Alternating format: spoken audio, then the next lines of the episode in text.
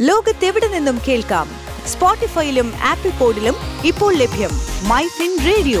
മണിക്കെലക്കം കേൾക്കാം. ദേശാന്തര വാർത്തകളിലേക്ക് സ്വാഗതം.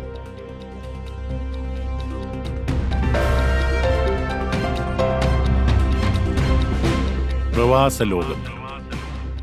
സ്വകാര്യ സർക്കാർ മേഖലകളിലെ തൊഴിലാളികൾക്കായി തൊഴിലില്ലായ്മ ആനുകൂല്യ പദ്ധതിയുമായി യു എ ഇ.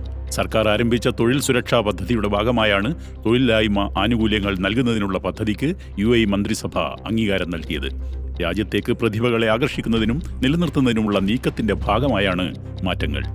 സ്വദേശികളെന്നോ വിദേശികളെന്നോ പരിഗണനയില്ലാതെ എല്ലാ ജീവനക്കാർക്കും നിയമം ബാധകമാണെന്ന് അടുത്ത വർഷം ഇത് പ്രാബല്യത്തിൽ വരുമെന്നും റിപ്പോർട്ടുകൾ പറയുന്നു. നിക്ഷേപകർ വീട്ടുജോലിക്കാർ താൽക്കാലിക കരാർ തൊഴിലാളികൾ പെൻഷൻ ലഭിക്കുന്ന വിരമിച്ചവർ പുതുതായി ജോലിയിൽ പ്രവേശിച്ചവർ പതിനെട്ട് വയസ്സിന് താഴെയുള്ളവർ എന്നിവർക്ക് പദ്ധതി പ്രകാരമുള്ള ആനുകൂല്യങ്ങൾ ലഭിക്കില്ല.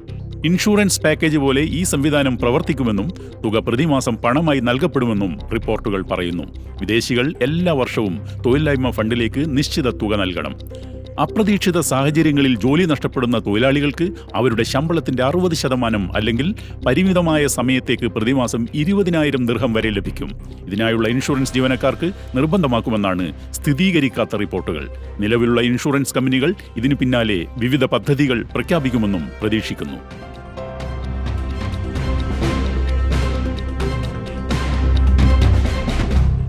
ലോകത്തെവിടെ നിന്നും കേൾക്കാം? സ്പോട്ടിഫൈയിലും ആപ്പിൾ പോഡിലും ഇപ്പോൾ ലഭ്യം മൈ ഫിൻ റേഡിയോ.